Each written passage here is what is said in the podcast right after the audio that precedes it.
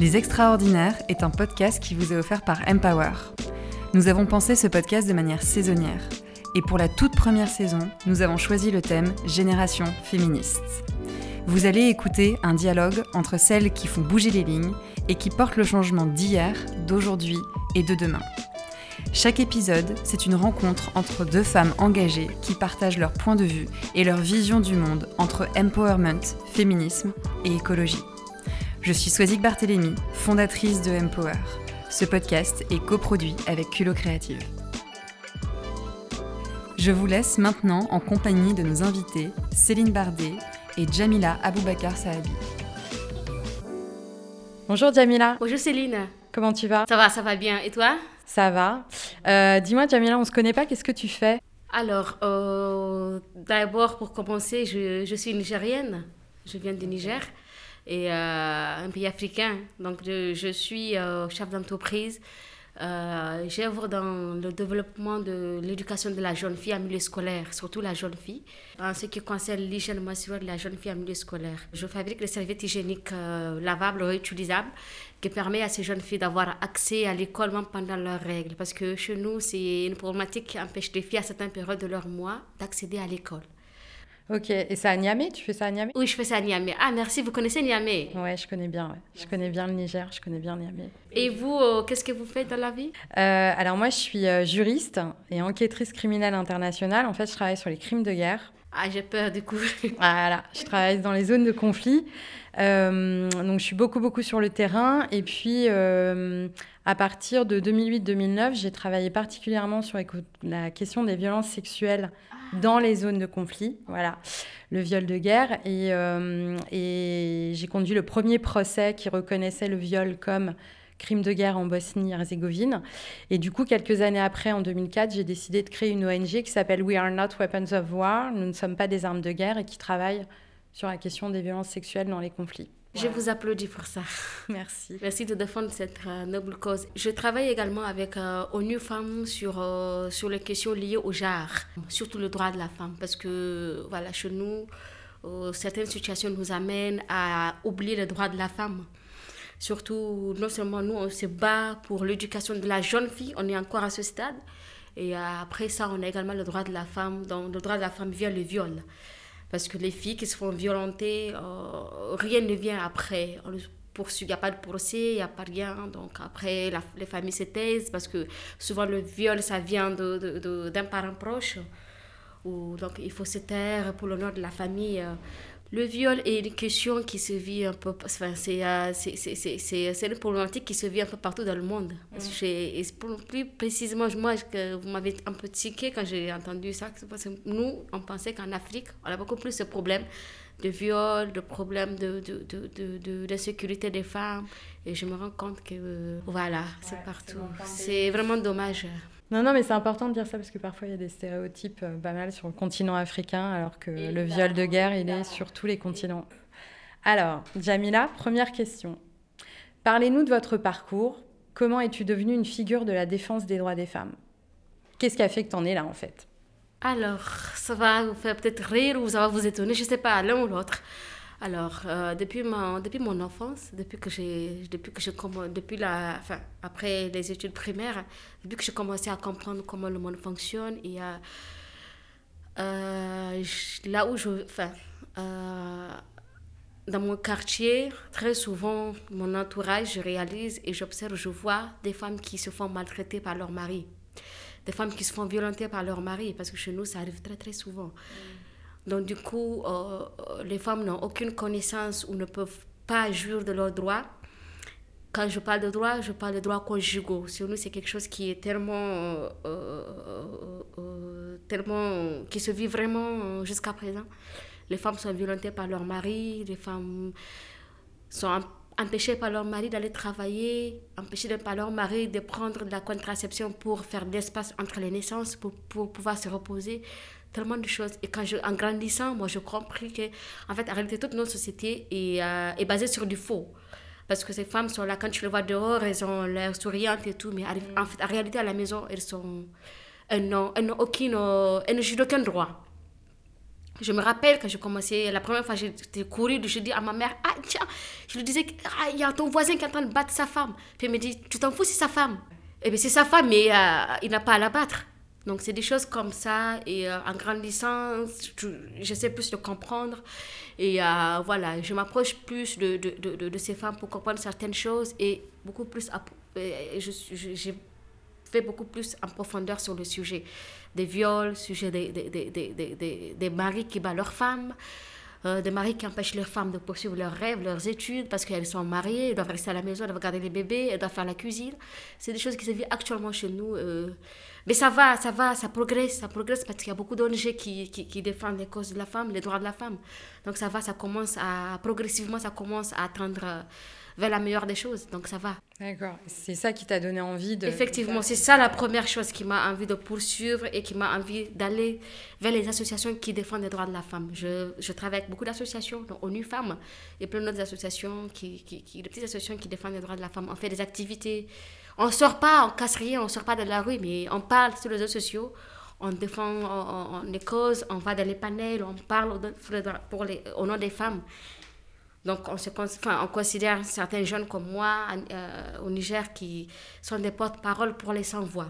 Ça veut dire des femmes qui vraiment qui, qui, qui, qui, qui n'osent pas parler. Donc, euh, on essaie de, un peu de transmettre la douleur de ces femmes-là au grand public pour qu'on puisse savoir vraiment que c'est quelque chose qui se vit encore et encore. Voilà, je vais vous reposer également la même question qui est à savoir euh, de nous parler de votre parcours. Comment est-ce que vous êtes arrivé aujourd'hui, cette grande figure qui défend les causes de la femme? Euh, alors, question compliquée pour moi. Euh, je ne sais pas si je suis une grande figure, mais en fait, moi, j'ai travaillé sur euh, les questions internationales hein, et les conflits très tôt. Pourquoi Je ne sais pas. En fait, la vérité, c'est que je ne sais pas. Par contre, ce qui a été une sorte de bascule, c'est qu'en 2009, j'ai travaillé sur un dossier de viol de guerre en Bosnie-Herzégovine avec une femme qui s'appelle Zieta et que j'ai gagné ce procès pour la première fois et que quand elle est sortie euh, du procès, elle a dit ils m'ont cru. Et ça, ça m'a profondément marqué parce que je me suis rendu compte à quel point euh, la justice, c'était pas euh, seulement une question d'identifier les auteurs de crimes et d'aller les poursuivre, etc. C'était un vrai travail de réhabilitation pour les victimes. aussi parce qu'on n'avait pas, on parlait encore pas tant que ça des violences sexuelles euh, qui avaient eu lieu pendant le conflit dans les années 90 en Bosnie. Donc voilà, et là je me suis dit, euh, ouais, il y a tout un travail à faire là-dessus. Donc étant juriste et enquêtrice criminelle internationale, bah, je me suis dit, je vais continuer à faire le travail que je fais, mais je vais focaliser un peu plus mon expertise sur la question des violences sexuelles dans les conflits. Et euh, voilà, et, tout ça m'a amené à là où je suis aujourd'hui avec la création de mon ONG. Bravo, parce que j'ai, euh, avec ce que vous venez de dire, je me rappelle que j'ai rencontré une jeune dame en 2019, avant la crise, le début de la crise sanitaire. J'ai rencontré, j'étais en voyage à Abidjan, j'ai rencontré une jeune dame qui s'appelle Emmanuela Zandi, qui, euh, qui, qui, après son intervention, nous a tous laissé à, larmes, si je peux le dire. Cette jeune fille avait porté une prothèse vaginale pendant toute sa vie de, de, de, de, jeune femme, parce qu'elle a été violentée par son, par son cousin à 7 ans, qu'il fallait se taire parce que c'est son cousin. Et euh, après, euh, après des interventions, à ses, 10, à, ses, à ses 18 ans, elle a 18, 15 18 ans, elle a été violentée par son oncle. C'est là qu'il a fallu une grosse intervention. Qu'il a, quand je l'ai rencontrée, elle avait 25 ans.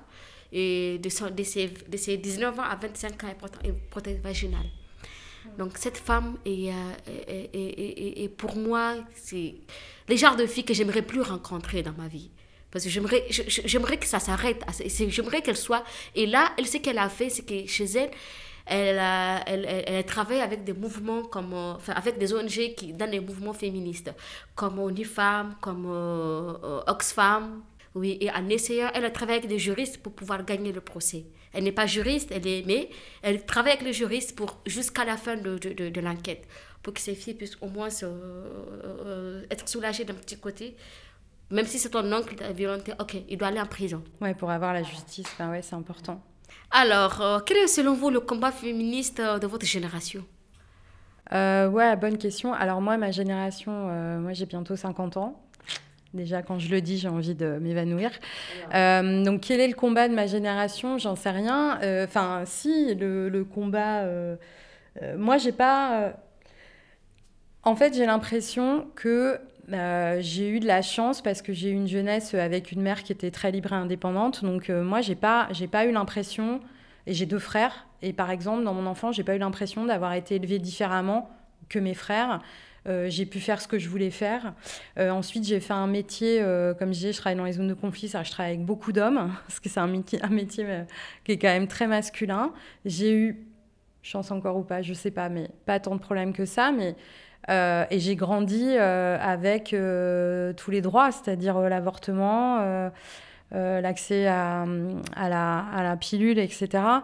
Maintenant, euh, je ne sais pas, le combat de ma génération, pour moi, c'est euh, bah, de préserver déjà tout ça, ce qui n'est pas, forcément gagné, et puis de continuer euh, à avancer, et surtout à un niveau plus international, parce que même si nous, on a beaucoup de choses qui sont pas mal en France, il y a quand même encore beaucoup de travail à faire, mais il y a aussi tout ce qui se passe, et toi, tu, tu es bien placé pour, pour en parler, mais quand je vois la situation des femmes dans d'autres pays... Moi, j'ai l'impression que mon travail, c'est ça, en fait, aujourd'hui. Et toi? On est dans une génération un peu plus, euh, si je peux le dire, un peu plus consciente. Parce que c'est vrai, la douleur, elle est là, elle est présente. Mais euh, comme je l'ai dit auparavant, on ne sort pas, on ne casse pas dans les rues, on ne fait rien. Mais on essaie de transmettre des messages assez douloureux pour expliquer à ces gens que ce que vous faites, c'est vraiment... Euh, il faut arrêter limite. Parce que le combat, c'est non seulement de pouvoir montrer que ce que les femmes la subissent comme euh, tout ce qui est atroce, ça existe. Mais le combat, c'est d'aller jusqu'à obtenir euh, gain, gain de cause. Donc je pense que le combat, pour nous, c'est de pouvoir transmettre des messages, de pouvoir de sensibilisation. Mm. Voilà, beaucoup plus de sensibilisation, beaucoup plus de plaidoyer pour que certaines choses et certaines atrocités s'arrêtent envers les femmes. Voilà. Alors, autre question. Pour reprendre les mots de Hillary Clinton, doit-on encore parler de droit des femmes ou de pouvoir des femmes? Ah, elle est très belle cette question. J'avoue qu'elle est très très belle.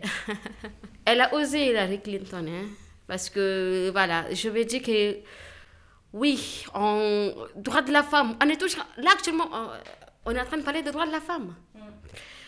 J'aimerais bien qu'on passe au pouvoir de la femme, sérieusement.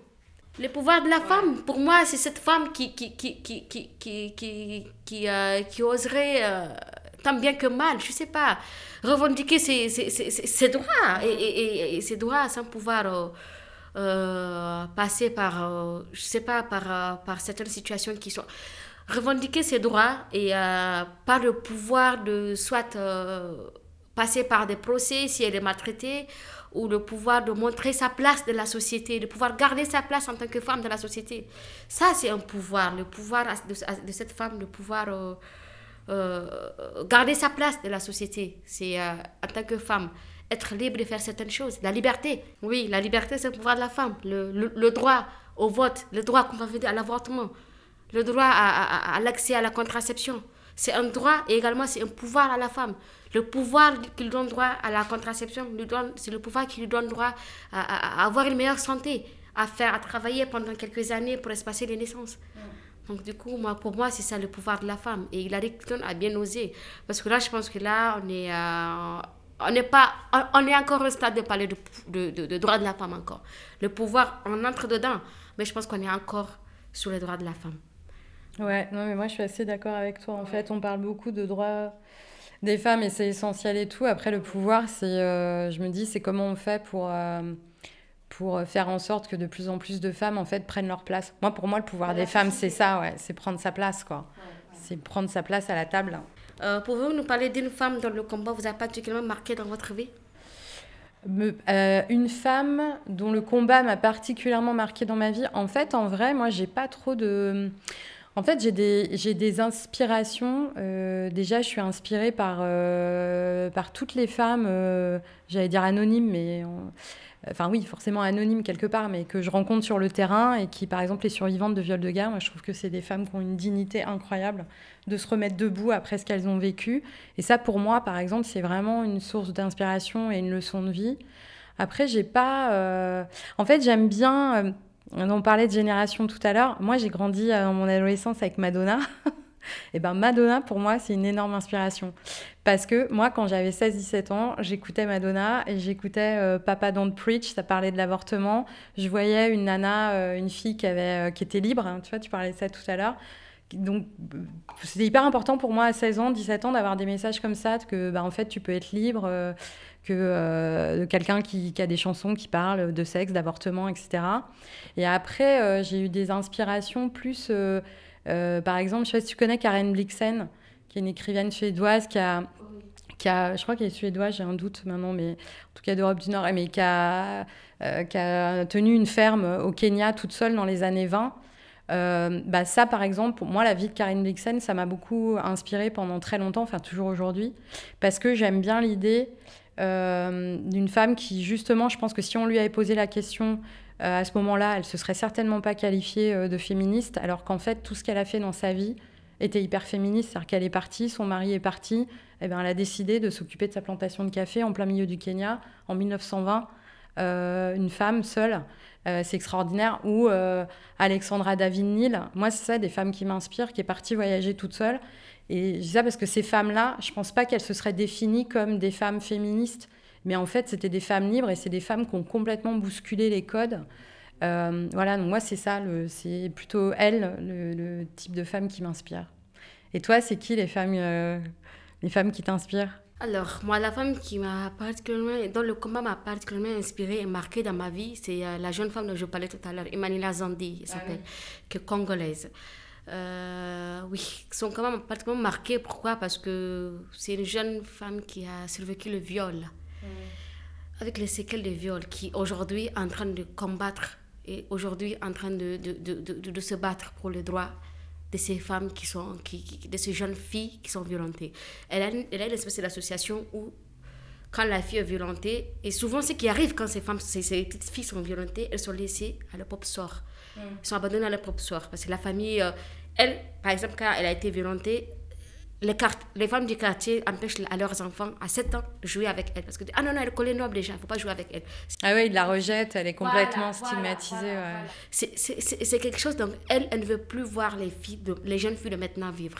Ce combat m'inspire profondément. Mm. En tant que quelqu'un qui a, qui, aujourd'hui dans son corps, quelqu'un qui porte une protège vaginale dans son corps et qui défend les causes pour qu'une femme ne le soit pas, moi j'applaudis cette femme. Mm. J'applaudis ce combat et c'est elle mon inspiration, tout particulièrement. Ouais, c'est euh, une belle inspiration. Que signifie pour toi être une femme en France, au Niger et en Afghanistan? Ou alors peut-être qu'on doit répondre chacune. C'est quoi être une femme au Niger? Oh là là vous, vous êtes sûr que la, la, journée va nous suffire là? Alors, être une femme au Niger, c'est... Euh, c'est assez chouette, c'est assez compliqué également. Le côté chouette, c'est qu'on te chuchote beaucoup. On te laisse pas. On te laisse. Euh, c'est comme si vous prenez un œuf que tu ne veux pas qu'il se casse. C'est ça. On a un certain avantage où euh, tu des frères, tu as des grands frères, tu as, une maman qui a envie, tu un papa qui a envie. Tout le monde est là parce que tu es une femme. Il faut pas. Quand tu dois sortir, on doit savoir où tu pars. Quand tu n'es pas là, tu voyages, on doit savoir où tu voyages. Quand tu prends l'avion, tu ne dois pas prendre l'avion toute seule. On est là, tout. Tout une sorte de gardien autour de, autour de toi parce que tu es une femme, tu ne dois pas déraper, tu dois pas... Non mais je blague. mais euh, euh, être une femme, vraiment, c'est... Euh, légère, c'est assez compliqué. C'est assez compliqué parce que on a... Tu vois réellement tes droits qui sont là, mais dont tu ne peux pas jouir très souvent. Quand tu ne te montres pas assez, assez entêté, je me rappelle que j'ai donné une citation à Amina Magazine qui m'a interviewé, Amina Magazine et Elle Magazine d'Italie. Ils m'ont interviewé, je leur ai dit, écoutez, euh, quand vous parlez de, d'être femme, surtout au Niger, la femme qui se tait, qui n'a aucune inspiration, qui ne veut rien devenir, qui veut juste euh, se marier, aller cuisiner, c'est elle le modèle pour la société nigérienne. Les femmes, oui, la femme qui a, qui, qui a un rêve, qui veut travailler, qui, qui, qui veut voir son rêve se réaliser c'est une femme assez compliquée pour la société. C'est une femme à problème pour la société. Voilà la femme nigérienne. Non, mais c'est intéressant parce que en fait, on voit que, tu vois, si tu regardes une femme en France, une femme au Niger, une femme en Afghanistan, ben, en fait, on a... En gros, tu dois te taire en tant que femme au Niger. Bah ouais. Tu dois juste te taire. Mais imagine l'Afghanistan, euh, c'est encore Enfin, je sais pas s'il y a pire en fait, mais c'est la même situation. Et, en France, il y a quand même une, heureusement une forme de liberté, même s'il faut la préserver, qui est quand même là, quoi. Mais c'est intéressant de voir la situation de chaque femme dans, chaque pays, comment elle peut être totalement différente. Quoi. Alors, je continue, je sais pas si c'était à moi. Si... Hmm, T'es prête? Si vous étiez ministre des droits des femmes, quelle serait la première mesure que vous mettriez en place? Moi, Je te préviens, je ne peux pas répondre à cette question. La première mesure. La première mesure. Ça veut dire qu'après, on peut en mettre en place plein d'autres, hein, donc euh, ça va. La première mesure que je mettrais en place, c'est que euh, euh, euh, c'est vraiment faire en sorte, c'est vraiment faire en sorte que toute femme, toute femme joue de ses droits. Ça, c'est pas une mesure, peut-être vous allez me dire que c'est pas une mesure, mais la mesure serait de, de, d'empêcher à toute personne, qu'elle soit homme ou, femme, je sais pas, en trois, tout individu qui, qui, qui, qui, qui, qui, interviendrait dans, dans la vie d'une femme pour l'empêcher de jouer de ses droits, doit être poursuivi en justice. Vraiment. Ça, c'est... Quand es là, même quand tu es son père à cette jeune fille, que tu l'empêches d'aller à l'école, que tu veux la sortir de l'école, tu vas aller en prison pour ça. Voilà.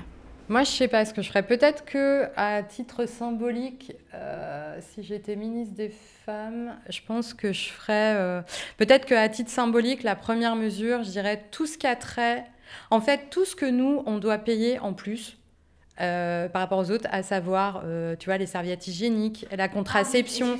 Ah en fait, je mettrais tout ça gratuit. En fait, je demanderais à avoir un benchmark de tout ce que les femmes doivent payer en plus, que les hommes ne paient pas. Et j'enlèverais ça. Voilà, ouais. Je crois que je ferais ça, en fait. Finalement, j'ai trouvé la, une réponse. Merci beaucoup. Alors, euh, je vous pose une question à savoir, qu'est-ce qui vous met en colère et qu'est-ce qui vous fait lever la main? Qu'est-ce qui vous fait lever le matin? Moi, j'aime pas le mot euh, colère. Euh, qu'est-ce qui me met en colère? Plein de choses et rien en fait. Non, alors qu'est-ce qui me fait lever le matin? Alors, si je suis très très honnête, ce qui me fait lever le matin, c'est le café. Je crois qu'il faut le dire parce que j'adore le café. Donc c'est ça qui fait que je me réveille le matin. Non, qu'est-ce qui fait me lever le matin? C'est euh, sérieusement, c'est de me dire que avec ce que je fais, en fait, moi, je suis juriste. Et je me dis tous les jours, euh, ok, j'ai une expertise, j'ai une expérience et tout, à quel moment je peux l'utiliser pour, euh, pour faire basculer quelque chose? Donc, euh, notamment sur la question des violences sexuelles dans les conflits, etc. Ce qui me fait lever le matin, je pense que c'est ça, parce que j'aime beaucoup mon métier, j'aime, j'aime, j'aime me sentir investi dans, dans toutes les questions. de, de, de violences sexuelles dans les conflits, dans ce que je fais. Ça, ça me fait lever le matin. Et, euh, et, ce qui me met en colère, en fait, ben, je pense que c'est tout le reste, c'est-à-dire c'est toute l'injustice. Mais je suis pas tellement quelqu'un qui me met en colère, mais ce qui peut me mettre ouais, très en colère, c'est une injustice euh, énorme. C'est euh, ouais, l'injustice en fait. Parce que je pense que l'injustice et l'humiliation, c'est les deux choses qui finalement en fait sont les causes de la violence après. et que si on travaillait à ça, c'est à faire en sorte qu'il n'y ait plus d'injustice et qu'il n'y ait plus d'humiliation, c'est-à-dire que chacun ait droit à la dignité et à la justice, et ben en fait, toute la société, elle, euh, elle changerait. Et je suis parfaitement d'accord avec vous. Évidemment, moi, si je, si je devais répondre à la question, euh, qu'est-ce qui me fait lever le matin, j'allais vous dire que c'est mon travail. Je ne sais pas si j'ai la même question ou pas. Ouais, vas-y. Toi, qu'est-ce qui, te, qu'est-ce qui fait que tu te lèves le matin? C'est mon travail. Le fait de me dire que, voilà, quelqu'un est là en train d'espérer de, de, de, ce que je transmets tous les matins, comme ce que je fais comme travail, euh, ce qu'on fait sur les réseaux sociaux. Euh, les, les, gens se, mettent, se lèvent le matin, ils se connectent, ils voient ce qu'on fait, ils s'inspirent. Donc je pense que moi, mon travail, c'est ce qui me fait lever le matin. Et la colère, moi je me mets généralement jamais en colère. jamais, jamais? C'est pas de la colère, c'est... Comment j'explique un sentiment quand tu es désolé? C'est... Euh, c'est pas de la colère, mais. C'est désolant, c'est. Ouais, ça ou peut-être ça te rend triste. C'est un peu la tristesse euh, par rapport à, à, ce qu'on constate qui se passe chez nous et qui ne se passe pas ailleurs. Et, et, et, et cette inégalité, souvent, que notre société nous, nous, nous force à vivre. Mais tu vois, c'était, si je peux, c'était intéressant ce, que tu as dit tout à l'heure. Euh, enfin, à un moment, as dit, as dit, tu as dit, ouais, euh, la femme qui est chez elle et qui s'occupe des enfants, etc., c'est le modèle. Euh, voilà. Et qu'est-ce, comment tu crois Alors, comment tu penses que ça, ça peut changer, par exemple? Peut-être tu n'as pas la réponse, mais tu vois, je trouve que c'est intéressant de... de... Je, je, peux avoir la réponse. Ce qui peut faire que ça change, c'est tout ce qu'on fait comme activité, tout ce qu'on essaie de transmettre comme message de sensibilisation. Tout ce qu'on essaie, on essaie de taper sur la table. On fait des conférences et débats, on invite les hommes. On invite souvent, on part, euh, on invite les hommes et on essaie de, de, de, parler à la société, à ces hommes, mm. à ces hommes qui sont euh, autoritaires de la société. On les explique, écoutez, les femmes ne sont pas ça, ça, ça. Vous devez, les femmes ont le droit ils doivent jouir de leurs droits. Vous êtes les hommes, vous êtes les maris, oui. Mais vous, vous, vous, n'êtes pas les maris pour les empêcher de, de, de, vivre leurs rêves, mais pour les empêcher d'être quelqu'un de la société. Si elles deviennent quelqu'un, elles vous, elles vous, euh, vous allègent certaines tâches également dans, la, dans, dans votre maison également. Oui. Aujourd'hui, éduquer une femme, c'est. Il y a un dicton qui dit chez moi éduquer une femme, c'est éduquer toute une nation. Mm. Donc voilà. Donc on essaie, à travers des messages de sensibilisation, on essaie d'expliquer à ces hommes euh, que voilà, et qu'on devrait également essayer de... de, de, Maintenant, l'éducation dépasse la jeune fille. C'est le jeune garçon qu'on a éduqué dans le bas âge, qui comprend l'importance de la femme dans la société, qui comprennent qu'il ne faut pas battre la femme, mm. qui comprennent que la femme est, est, est, euh, a des droits. Que, voilà, Par exemple, quand un garçon, voilà, quand un garçon qui au collège voit sa camarade de classe avoir ses règles pour la première fois, qui rit pas d'elle, qui sache qu'elle a besoin de, de, de, qu'il la couvre pour avoir une protection, pour qu'elle ait une serviette à côté pour se nettoyer. Qu'une femme, qu'une jeune fille qui a 12 ans, 13 ans, lors de ses premières règles à l'école, qu'elle ne soit pas stigmatisée, par, immunée par un garçon. Mais non, ça doit s'arrêter. Voilà. Ce podcast parle d'empowerment des femmes. Pouvez-vous nous raconter un souvenir personnel qui illustre cette notion d'empowerment je pense pas que j'ai bien compris la question.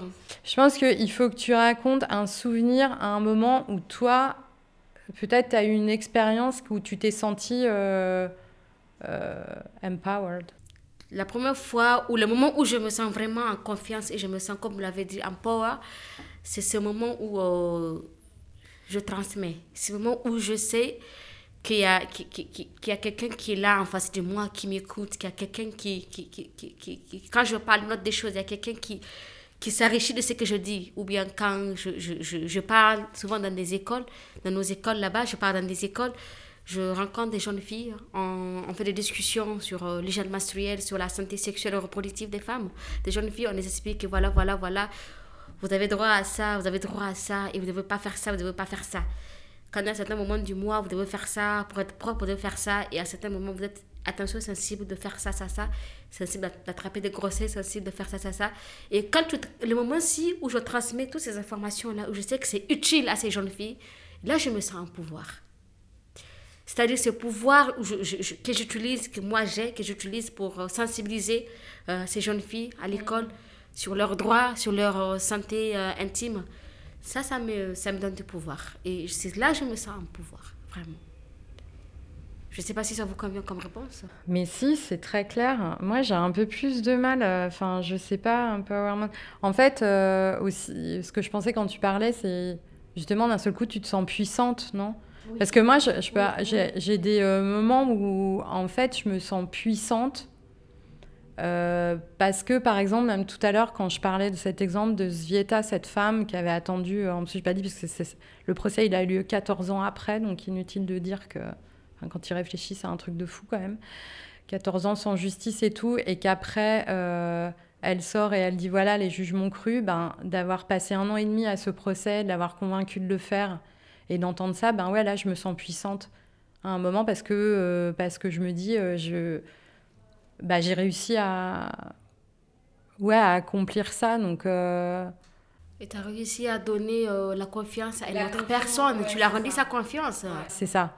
En fait, ouais, non, tu as raison, c'est exactement ça. C'est un moment. c'est Parce que c'est hyper risqué à un moment de dire à quelqu'un vas-y, parce que c'est moi, je suis pas elle. Donc, c'est pas moi qui vais euh, devant des juges pour raconter mon viol. C'est elle. Donc, elle m'a fait confiance, elle y est allée. Et et il s'est passé ça. Donc, euh, ouais, comme tu dis, c'est ça, c'est redonner, participer à redonner confiance à des personnes qui ont vécu des choses euh, extrêmement euh, destructrices, quoi, pour reprendre leur vie. Parce que moi, par exemple, je suis assez obsédée par le fait que, tu vois, t'en parlais aussi beaucoup sur le Niger et tout, les femmes, on les voit aussi beaucoup comme victimes. Et elles sont victimes. Moi, je serais sur des zones de conflit. Les premières victimes sont les femmes et les enfants, on le sait, etc.